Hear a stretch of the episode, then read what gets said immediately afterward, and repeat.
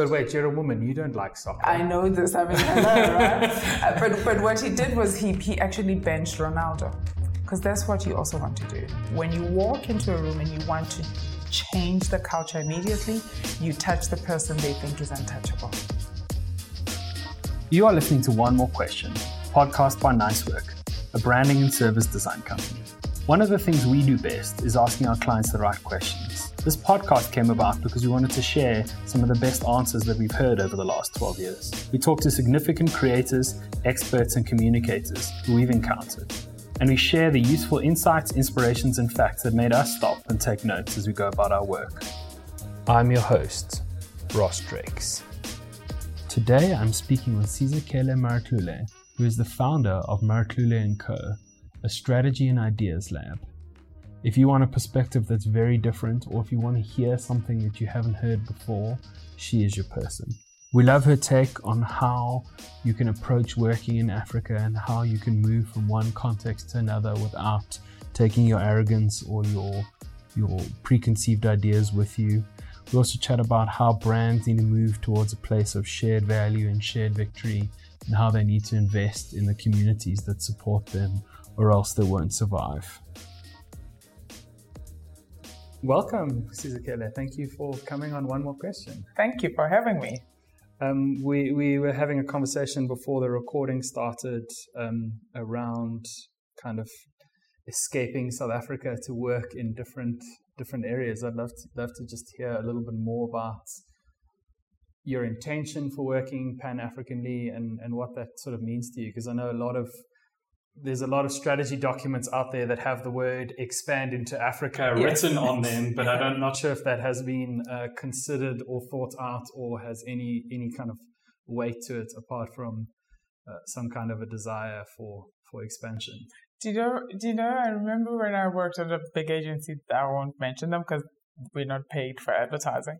But they, there was a, a, claim that we were in 36 countries on the continent. What essentially meant is that we had a guy with a briefcase who arrived, gave me a deck on which this thing, they called it tools. So you had to remember what those tools were. He got on a plane and he went away. And that was the dot that clients saw on a map. Like, so we're Pan African business, there are 36 dots. So, hey. So the person covered. wasn't even living there permanently. No, no, no, no. We just arrived with a briefcase. salesman. so so so setting up uh, Marutlulle Co for me and being deliberate about doing Pan African work is about one and getting out of our comfort zone. As South Africans, we're incredibly comfortable, but also having spent three years in Nigeria taught me that oh, you really really have to respect the rules of the village you enter. And we don't spend enough time doing that as South Africa. I think largely because we, we are so westernized that we we the minute a cab doesn't arrive on time, it's like, oh my goodness, this is Africa, this is a banana republic or whatever fruit salad names we use. So the fascination about going out and doing a lot more work across the continent is just to deepen my learning, to extend the reach of my brand, and to unlock new answers to existing problems because the work I do isn't curing cancer, right? But it is about just saying, how can we use brands to effect a positive and lasting change on the consumers who use those brands, but also on the societies within which those brands function. So the challenge is ongoing. The desire to leave is so that I can get out of my comfort zone because getting comfortable is a dangerous thing.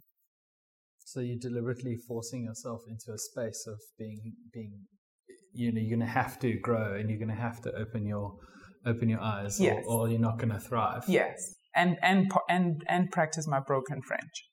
And how are you going to balance this? Um, you know, you've obviously got clients here and you're doing work here.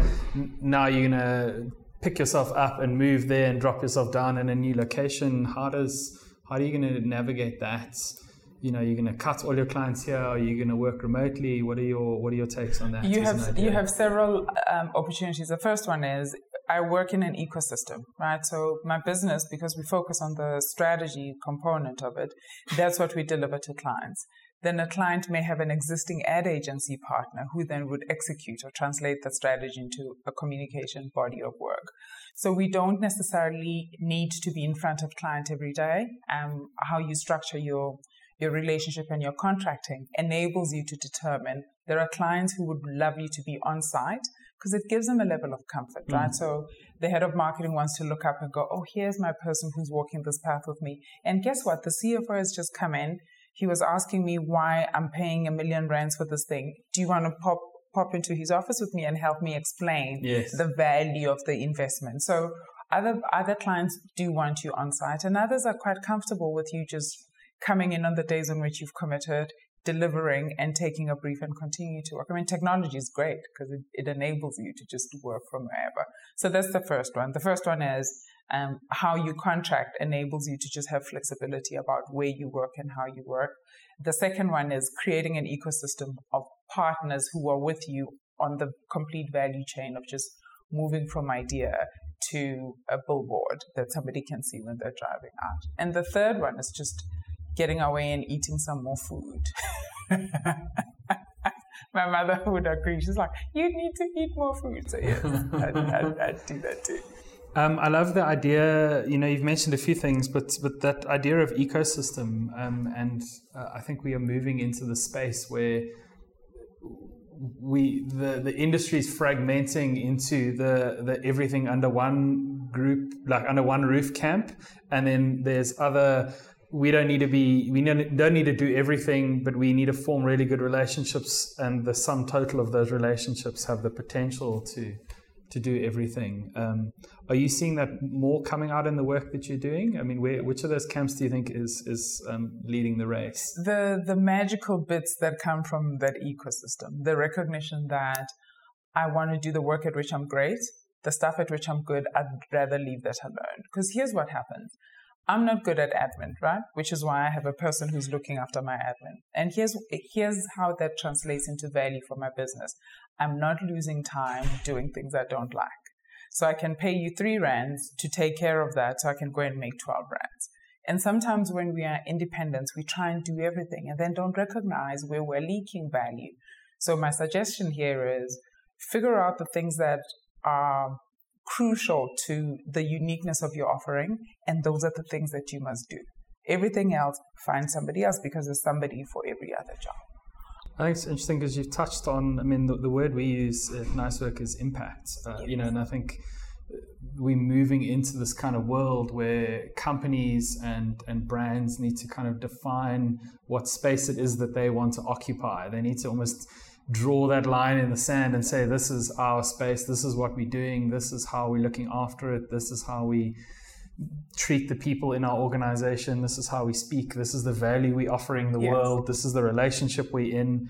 Um, and I think that plays out on a small level from you saying that I only want to do the work that means a lot to me. Yeah. And it expands to what is a big brand like, say, Coca Cola, what are they doing for the world or the ecosystem that they are intrinsically part of. Yeah. And I think that's becoming more and more important in the psyche of people who are making purchasing decisions.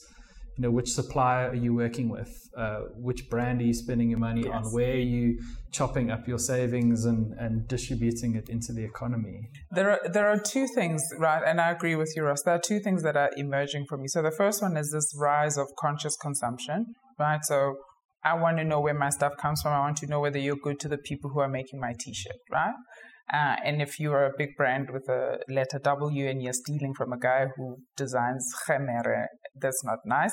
But the point is, um, there's a there's a rise of conscious consumption on the one side. On the other is the rise of this thing I call intersectional brand building, right? So which is how do we as practitioners attend to your commercial challenge as a business apply our creativity to it in a way that uplifts or, or contributes positively to culture.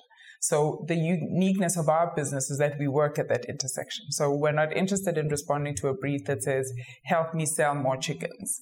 And that's the end of it. I'm like, no, no. When we're done selling chickens, what else are we doing, mm. right? Help me sell more t-shirts. When we're done with that, what else are we doing? So how are we helping the people who make yes, t-shirts? Yes. What are we doing in yes, the communities? Yes. So and and and to make citizenship pervasive throughout corporates so that it just doesn't sit with the CSI people, you know, and ever so often you're like, oh, how many shirts are we making for Mandela Day? How many schools are we painting? And how many toilets are we building? It has to be an everyday thing. And if it is not in the culture of the organization, then you'll see it. Because you and I know brands that fake care and after a while, we leave them alone, mm-hmm. right? And we know brands that live care. One of our big supermarkets is currently heading directly towards that pit exactly. at a rapid pace. Exactly. And after a while, you and I will choose differently. I'm like, why am I going to go into a big structure when I can go to the local Saturday market and buy everything I need that's organically grown. I know where it comes from. I know that my rand is going to serve you, the person from whom I'm buying. So I'm hoping that we'll get to see a rise in just all of us who can consume asking more deep and conscious questions about that. So, so now there's, I mean, there's an interesting thing in there around, you know, you're approaching it from a brand and a strategy perspective. You know, so now if we flip the, the side, you're sitting in the brand team of this big organization and you buy into this idea. Now you've come and you've generated the strategy which is calling for a change in the culture of the organization, a change in the way the behavior, so that we can then go out there and, and sell this message and yes. build this brand. But our mandate doesn't extend beyond the the forward facing portion of the brand. How do they how do you kind of recommend people navigate that? Because you're almost having to go into the operations team and into the HR department and have these conversations where the way it's been set up until now is the brand team is almost on the end. It's like a side unit. They've got the agency, they're doing their brand thing, whatever. We're doing our delivery thing over here, and never shall the two worlds um, meet. So you started by saying, by reminding people that the brand is the business, right? I think the mistake that many people make is to think that growing the brand is the responsibility of the marketing team. It is not. Everything communicates how you answer the phone, how you receive people at reception, how the CEO behaves, how he responds to things on Twitter. All those things are aspects of brand building. Mm-hmm. So the first thing is to make everybody aware that all of us who work here at company X are actually brand builders and brand ambassadors, and we don't have to get paid any extra because we're already getting paid because we're employed. So that's the first one, that the brand is the business. The second one is your brand truly has to care about what's going on in society. And it doesn't have to, because where the superficiality emerges, Ross, is when you only care about the things that are in your category, right? So I'm selling tractors. I'm only ever going to do uh, my citizenship work on tractor building or things like that. That's that's not going to sell. What, what? So let me give you an example. If you and I are sitting on contracts with one of these cell phone companies, we get given 500 text messages and 7,000 minutes of talk time, right? You don't use all of that, do you? No. No. But they don't give it back to you, do they? No. No, because that's where they're making their profit. So what if we were able to say, all that's left over from you and I, why don't we turn it into social currency? And deposit it into a pot where a woman who's being abused can draw from that airtime a child who's being bullied can draw from that airtime. That's one, that's the body of work that I'm interested in. And it has nothing to do with whether you're sitting in the marketing team or not. If you're, if you're a person who cares, then that is an idea you can take up to your CEO. And if he or she doesn't see it, then you're in the wrong business. Mm-hmm. Do you know what I mean? So, so it's not just about clobbering people on the side of the head and going, our culture must change. It's about identifying the pain points in society and using your position as a person in brand and marketing to get your brand into that space of relevance and, and showing some level of care. I think it's also interesting around, you know, obviously human beings only act out of self preservation or out of like so something needs to benefit me so the act of giving is not a charitable act like i feel pretty good when i give you something mm-hmm. so i get my little kickback mm-hmm. um, and i think it's interesting that the space we're living in is is we need to connect to these companies that that caring does actually have a like an impact back onto the bottom line. So by building these relationships and building the, you know this brand and consumer relationship, you get a longer spend, a more loyal customer, you get more of their mind share. You're able to offer a wider range of products and services because there's brands that you love and if they launch any new product, you, you you're already 85% sold. It's literally like, do I have the money right now? Yes, cool, that's mine. Thank you very much. And then there's other brands that are more grudge purchases. So even if you really need the thing, you kind of like, mm, I don't want to engage with you. I don't want to like. I'll only do it when I really, really, really have to. You know, I think there's lots of industries. Insurance. Everyone needs insurance but no one wants insurance. And I think it's also because that whole relationship has been set up in a way that I'm sure the insurance companies are sitting feeling like people are taking advantage of them. Mm-hmm. And then on the other side of the fence, all the people who buy insurance are sitting there thinking, wow, these guys are ripping me off. I'm paying all this money for my insurance. And when I actually need them, they don't want to pay out to me. And it's this sort of broken relationship. Or they take you back to the clauses, right? The T's and C's. Like yes. if your car is stolen on a Wednesday, we don't refund yes. in full. Yeah. did, did, Germany win the World Cup last year? Ah, clause 19, you see there, in five years after Germany wins the World Cup. But, but Ross, the thing you were addressing is around sustainability, right? Remember when sustainability was introduced uh, and Unilever was trying to lead that path? Everybody, particularly cynics, that roll their eyes back like, oh, we're hugging trees now. What else are we going to do? Save all the children in Africa. But fast forward to today, Unilever's growth, particularly on the brands that they chose to use to drive their sustainability conversation, mm-hmm. that's where their success is coming from. So I have a lot of time for cynics because give them a decade and they will come back to you and they'll, and they'll say, I wish I had listened when you were ready to talk to us about this sort of stuff. So playing the long game is about care that is not fashionable. It's about care that's not trendy. It's about care that has nothing to do with how many likes you get on Twitter. It's just about substantive contribution to society in ways that benefit everyone who's in your value chain. So that for me is an important piece. The second um, thing you're talking about that's also linked to sustainability is this thing I call deep leadership if we don't have people who are deep in their in their reflection about where they are and where they want to take the world, then CEOs are always going to be number crunchers, right? As opposed to figuring out how do I use this very important seat to effect a lasting change in society. So if you if you if you're egotistic and you're about legacy, then figure out how you can solve for society because we'll talk about you long after you're gone. You know? So that for me, I think are, are, just the opportunities, the leaders who care, but who are incredibly deep and understanding that if you don't play the long game and leave your heart in it, that all you're going to do is just report on the bottom line. And after a while, the bottom gets thin and you need to find other sources of growth. And three, when you care, you attract people who care. So then the culture as a consequence becomes a warm culture that is very progressive, that is very focused on positive influence then you never have to worry about recruiting every three months. so I suppose all of the stuff does stack up to you, you can reframe it all from a, a selfish perspective. Yeah. Because yeah. it does actually have um, that, that, that benefit. Um, I want to loop around to you. You mentioned earlier, kind of how you you were looking at this market where there's lots of these one one man or two woman shops, as you put it. Yes. Kind of popping up, but yeah. you're not you're not finding the diversity in output or the, the interest in art, like interesting output increasing. Um, yes. Why? Like, can you can you talk a bit about that and tell us, you know, why you think that is? I, I mean, I've got, I've got a theory because I'm a sociologist, so I'll give you theories. The, the, the first one is if the agency and the client don't have a relationship built on trust, great work will not thrive. It won't even emerge, right? Because it takes a client who says, I don't see where you're taking me, Ross, but based on what you have committed to deliver for my business, I trust and I will follow. Because the minute you are given permission to excel, then you do. But if you if you you are given permission to only aim for 33% as a pass mark, which is what we're doing with our kids today in schools, then that's all you're ever going to do. You're, mm-hmm. you're only ever going to play it safe.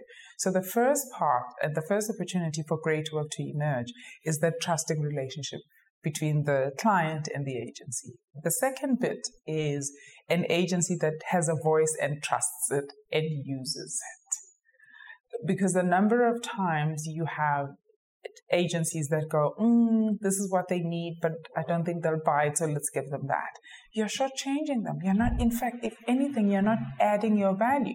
Because in three minutes, they'll toss you out and they go, we hired them because they were groundbreaking, but we didn't see a single stitch of groundbreaking yes. work. So when you when you mute your voice and you accommodate your truth away, you're shortchanging yourself and actually shrinking your own uniqueness. So I would say if you have a voice, use it.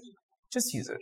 The third one is if you're with a client who reminds you all the time that they're your client and they're paying the bills, then there's no relationship there. That's a transactional arrangement. Yes. If you're comfortable with that, stay. But if you want to build something that lasts, go and find somebody who will treat you like a partner. It's an interesting, interesting thought. We've got uh, one of our values is have I made it better? And we consider that if someone comes in through our door and says, I need a flyer, and we walk back and we go, here's a flyer, if you can't look at that flyer and say, I made I made that brief better. Like I looked at it and said, that's better, then then you failed. Um, one of one of my friends, Sean Richards, has a company, Platform Forty Five. Yeah, they're a development house, and he's like, I tell my team, if they don't develop, if we don't develop something for a client, it's a win. Mm. So if you walk through their door going, I need this thing, it's a collaborative tool where we can chat to each other, and they can go, okay, you should use Slack. Mm and then you go, oh, thank you very much, and you leave. what you've done is you've left a million rand on the table, but at some point in the future, you're going to have been using Slack for eight months and yeah. have loved it, and now you're like, oh, you know what we actually need to do is book, uh, build, a, I don't know, a booking engine yeah. or an artificial intelligence or something like that. Who are you going to go back to? Who are you going to go exactly. and and you know kind of do that? And I think that is those are kind of moments of building trust. So almost turning finance down or turning money down and turning work down because there's a, a simpler solution or a more elegant solution or they're just looking in the wrong place completely. Yes. Uh, I think that's a very powerful thing to do for people. Be, be the person. I mean, when when we pitch to new clients, our, our final slide says, "Why should you choose us?" And and I'm very confident in saying, "I'm going to tell you things you haven't been told before." And if you're uncomfortable with that, then we are not your person. Right? I'm going to ask you questions you haven't been asked before because my job is to help you get to that place where you can conquer your inflection point. I don't want us to agree. I'm like, oh, you're so right. Not, not to create undue tension, but to create a healthy intellectual engagement that says, I'll give you an example. A, min, um, a, million years ago, we had a client who came to us and said they had they have a, a headache tablet. And they said, please help us solve or grow our market share in the headache tablet. I'm like, oh, is that the problem here? It's like, yeah, people are not buying this headache tablet thing. Uh, we had conversations with consumers because I do a lot of ethnographic work, and it turns out that consumers were using that very same pill for other things, for getting over babalas, for toothache, for popping into a Coca-Cola and making it give you a buzz, which is yeah. cheaper than beer. So we went back to client and said, your, your problem isn't growing your share of the headache market. Your problem is growing your share in pain management. So what we've done is grown his focus from a slice of the pie to the complete pie. Mm-hmm. And that's how you add value. Because here's what happens, Ross. When you speak at the level of the things that pivot the business, you can charge your true value. But when you speak at the level of what are the things that move one widget today and the next widget, you're all you're going to be doing is just speaking price. Yes. And there's a difference, right? So when when when there's an emphasis on price, it's transactional. When there's an emphasis on value, it's relational.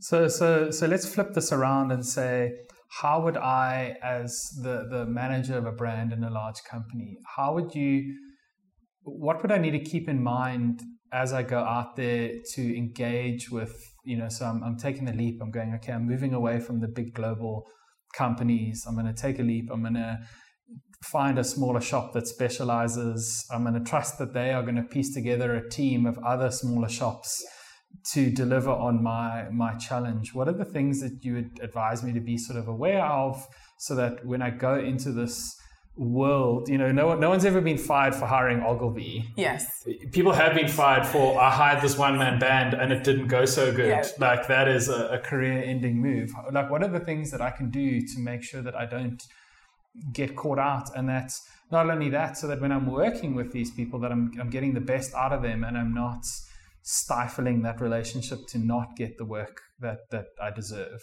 you know there's a book called the art of possibility um, and in it he the guy talks about giving an a which is assume best intentions and, sometimes but when when people you even hear the language right Ross somebody says oh, I'll take a chance on Ross and his team. But they don't say, I'll take a chance on Ogilvy. They'll say, I'll hire them, but with you, yeah. they're going to take a chance. So already there's the sense that some things may not go right. And I am suggesting that shared values is an important thing. Right? So the, this team, can I trust them? Do they understand my pain points? And do we have shared values? I have gone into business with people I liked because we, we know how to drink together, but we didn't share. We didn't have a shared value. So when the rubber hit the road, that came undone. So the first thing is find people with whom you have shared values. The second one is define a shared vision. What does success look like for me? What does success look like for you? And what then is the middle ground for both of us? Because when I feel like you're doing me a favor, then you will behave as somebody who's doing me a favor, right? Which means I'm also placing all my other clients at risk because I'm trying to prove my worth to you. If you're going to come to me, then let's work of a platform that says you respect the craft I can and the value mm. I can add, and I and I will be able to help you cross the line. It is petrifying, of course it is, but then start with a small project, right? If if you have a 10 million rand budget, why don't you take 10% of it and give it to a small guy? Because that's how you're going to help people grow. I'm like, okay, I'm going to give you the postcard today. Tomorrow, I'm going to give you the flyer. The next day, I'm going to give you the. So don't overwhelm me with your needs because that could also just cripple me. Yes. Right. So you couldn't do all of BMW's work, true. even if they wanted Thank you to. you. Thank you. It, yeah. My greed may get ahead of me, and I can say, of course I can. Of course I can. of course I can. But the reality is, if if I don't have the resources and the structural support to give effect to the request, then I should be able to say, I'm not ready today. Not I can't do it. I'm not ready today. Mm. Tomorrow I might be ready. That's a lovely thought. Um, I suppose it is also we have this context in South Africa, you know, of kind of BEE, and there's the the reality of it, which is a very um, I think, policy driven and tick box kind of gathering exercise. Yes. And then there's sort of the underlying principles and values of it, which which I think are are 100%. You know, like the, the intention of it is 100% right. Mm-hmm. Um, and I think where you're talking around this is is it gives smaller people people who potentially haven't had the opportunities access in a in a kind of in a way that is giving them enough that they can work on mm.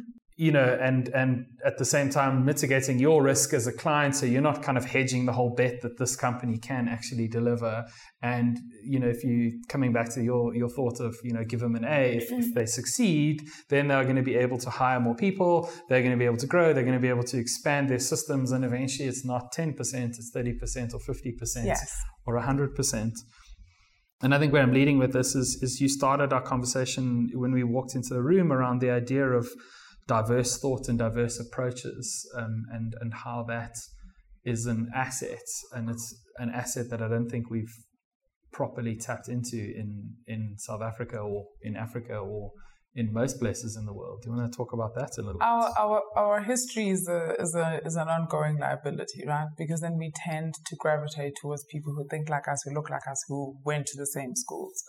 And whilst it's comfortable, it doesn't elevate us. It doesn't, doesn't grow us. It doesn't do anything. It just, just serves to keep us in that place where we're comfortable. Um, I have challenged a couple of people to move beyond this idea of diversity, to start speaking more um, poignantly about inclusivity, right? And here's the difference. Diversity for me is I have a box of crayons and all of them are different colors, right? Inclusivity means every crayon has a chance of being utilized. And unfortunately, for people who are, who are signing up for BEE for compliance, all they're doing is I have 12 crayons. Mm. And we don't have enough people who are saying I have 12 crayons and every crayon has a chance at being utilized because that's what we need. Um, but it does start with your the belief, because your belief affects your behavior, right? So if your belief are the roots to the tree and your behavior are the shrubs that we see above ground, we have spent too much time as South Africa tending to pruning the tree instead of dealing with the roots. Because if my belief system is only Zulu teachers, only Zulu speakers can teach isiZulu, then it means a Mosotho speaker will never teach you. So that's never going to work. Because mm. then the same thing would be only men, because they are supposed to like cars, can work on a car brand. So what do you want the chicks to do? Mm. Do you know, do half of the people who buy cars. Do you know what I mean? Like, like just when you say it out loud, you recognize the stupidity of it all. But, so the the challenge here is if you want to unlock magic, you have to bring as many diverse views as you can find and then allow each view to thrive. So just don't invite me into the room. Give me space to articulate what I think. Because just saying I have 12 people who don't look like me and therefore I've ticked the box isn't helping you. Because the people's life experiences is what will enrich the quality of your work. I think there's a few a few tactics that people can use in order to do that because you know there's always that idea that you put a whole bunch of you know kind of diverse people in the room and in theory everyone has the same amount of airtime but often the the louder more boisterous personalities in the room are going to take the limelight and there's also that idea of subtle hierarchies you know so you walk into the room and everyone's sitting at the same kind of table but we know they're the boss and yeah. you're the intern. So there's also that kind of self self tempering. Um, we always try when we have these kind of sessions, brainstorms or ideation sessions. It's how do you separate filtration and creation? So you separate out those two things because when you're just throwing out stuff in a in a free for all, it's much easier for people to have their two cents. Mm-hmm. and then the people with experience and wisdom can take that two cents and and filter it and and kind of iterate on it afterwards. I think that's one way that people can try and and include those sort of things. Because i've been in many meetings where the the you know the target market is we te- you're speaking to young black students. Yeah. and then there's five interns who are young black students sitting at the end of the table but they don't have any space to say anything. So yes. then the, the 30 to 40 something year olds all debate heavily amongst themselves as to what young black students actually want as opposed to stopping looking at the end of the table and being like hey guys what is it that you, what is it that you actually want? There are several things. One is this idea called matchmaking um, because if you really want change, you've got to link it to someone's earning capability. So I'll give you a practical example. I would evaluate the quality of an ECD by the extent to which he or she grows diverse teams, right? So how many interns have you grown from zero to uh, creative director? That is how I measure you. Not, the awards are interesting, but this is when I'm challenging your belief, but I'm also asking you to commit. Um, that would be the first one. The second one is how much time do you create in the everyday for the voiceless to be heard, right? So mm. if you are a a a coach, which is what I, I quite like actually. I think Mourinho did this when he got to Man U, not Man U to Real Madrid. He benched. But wait, you're a woman. You don't like soccer. I know this. I mean, I know, right? uh, but but what he did was he he actually benched Ronaldo because that's what you also want to do. When you walk into a room and you want to change the culture immediately, you touch the person they think is untouchable. You have to bench the superstar to recalibrate the energy in the room.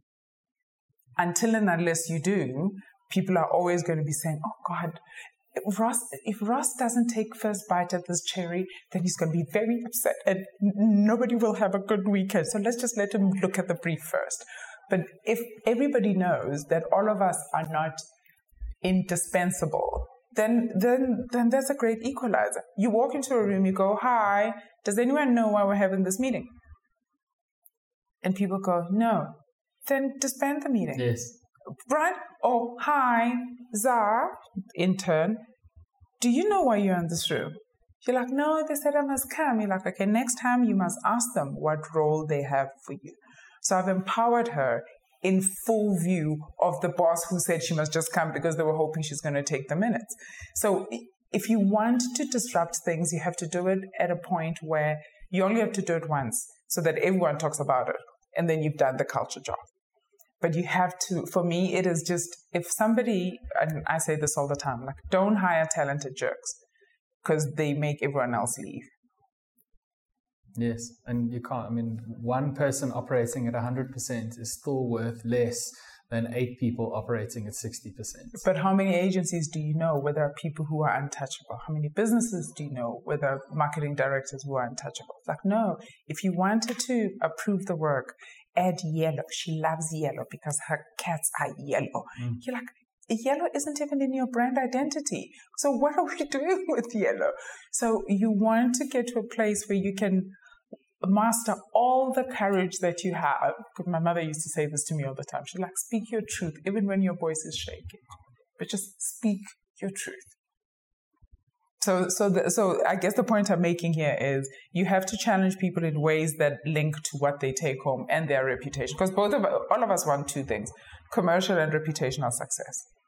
Right? Commercial is the money I take home. Reputation is I want people to think I'm nice or kind or clever or all these other things find out what matters to me as the senior person in the room and attack or enhance that.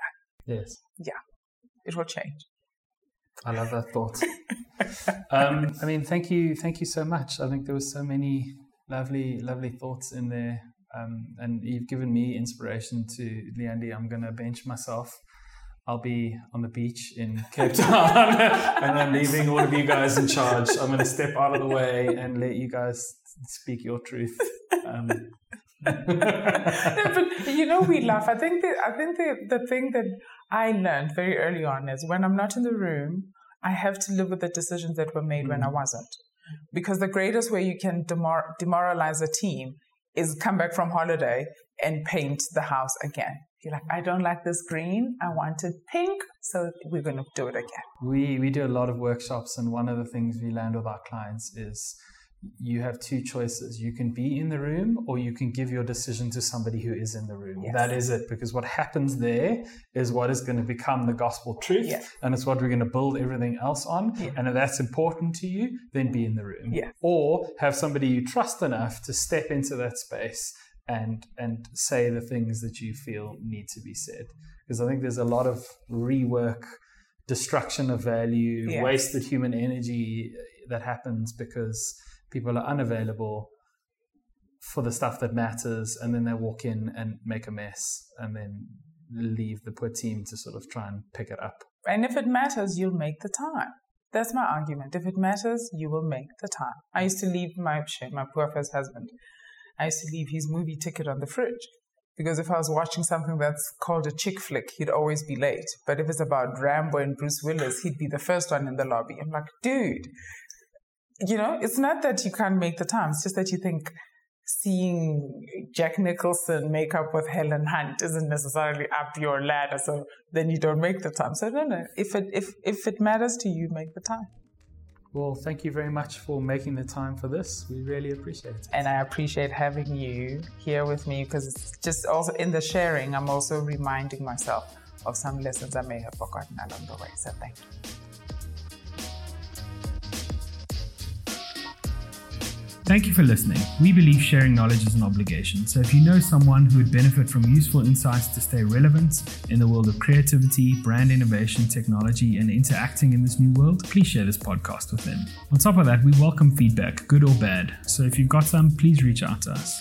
One more question is brought to you by the people at Nice Work, a branding and service design company in Johannesburg, South Africa. If you would like to chat about the challenges you're facing, reach out to us at www.nicework.co.za. This will be released every week, so please subscribe on iTunes or wherever you get your podcasts. If you're one of those really old school people, send us an email or potentially a fax, and we'll make you a mixtape. Thanks for listening.